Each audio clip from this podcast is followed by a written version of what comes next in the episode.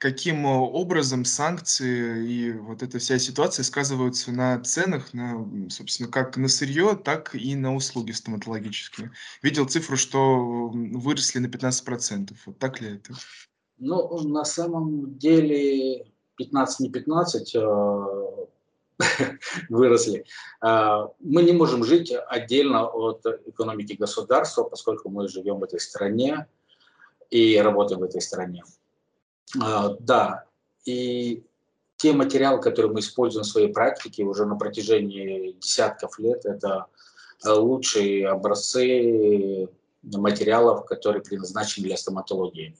То есть мы никогда не шли на компромисс, мы всегда использовали лучшее, что есть на рынке.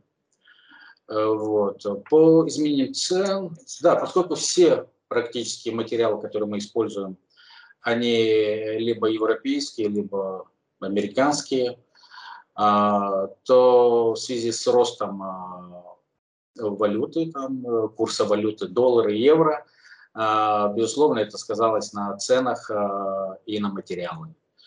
К сожалению, некоторые поставщики даже с опережением они подняли цены. Вы сказали 15, а на самом деле цифра идет от 50 до 200%.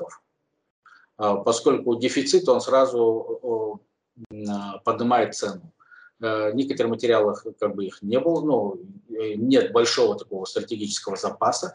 И поскольку есть спрос, то спрос поднимает цену. Поэтому вот некоторые товары подорожали на 50%, это как бы, ну, можно сказать, в пределах изменения курса, но некоторые товары подорожали на 200%, да, некоторые расходные материалы. Но в связи с этим, конечно, экономическое бремя на стоматологии как бы увеличилось. Хотел бы узнать, вот, что касается, собственно, спроса.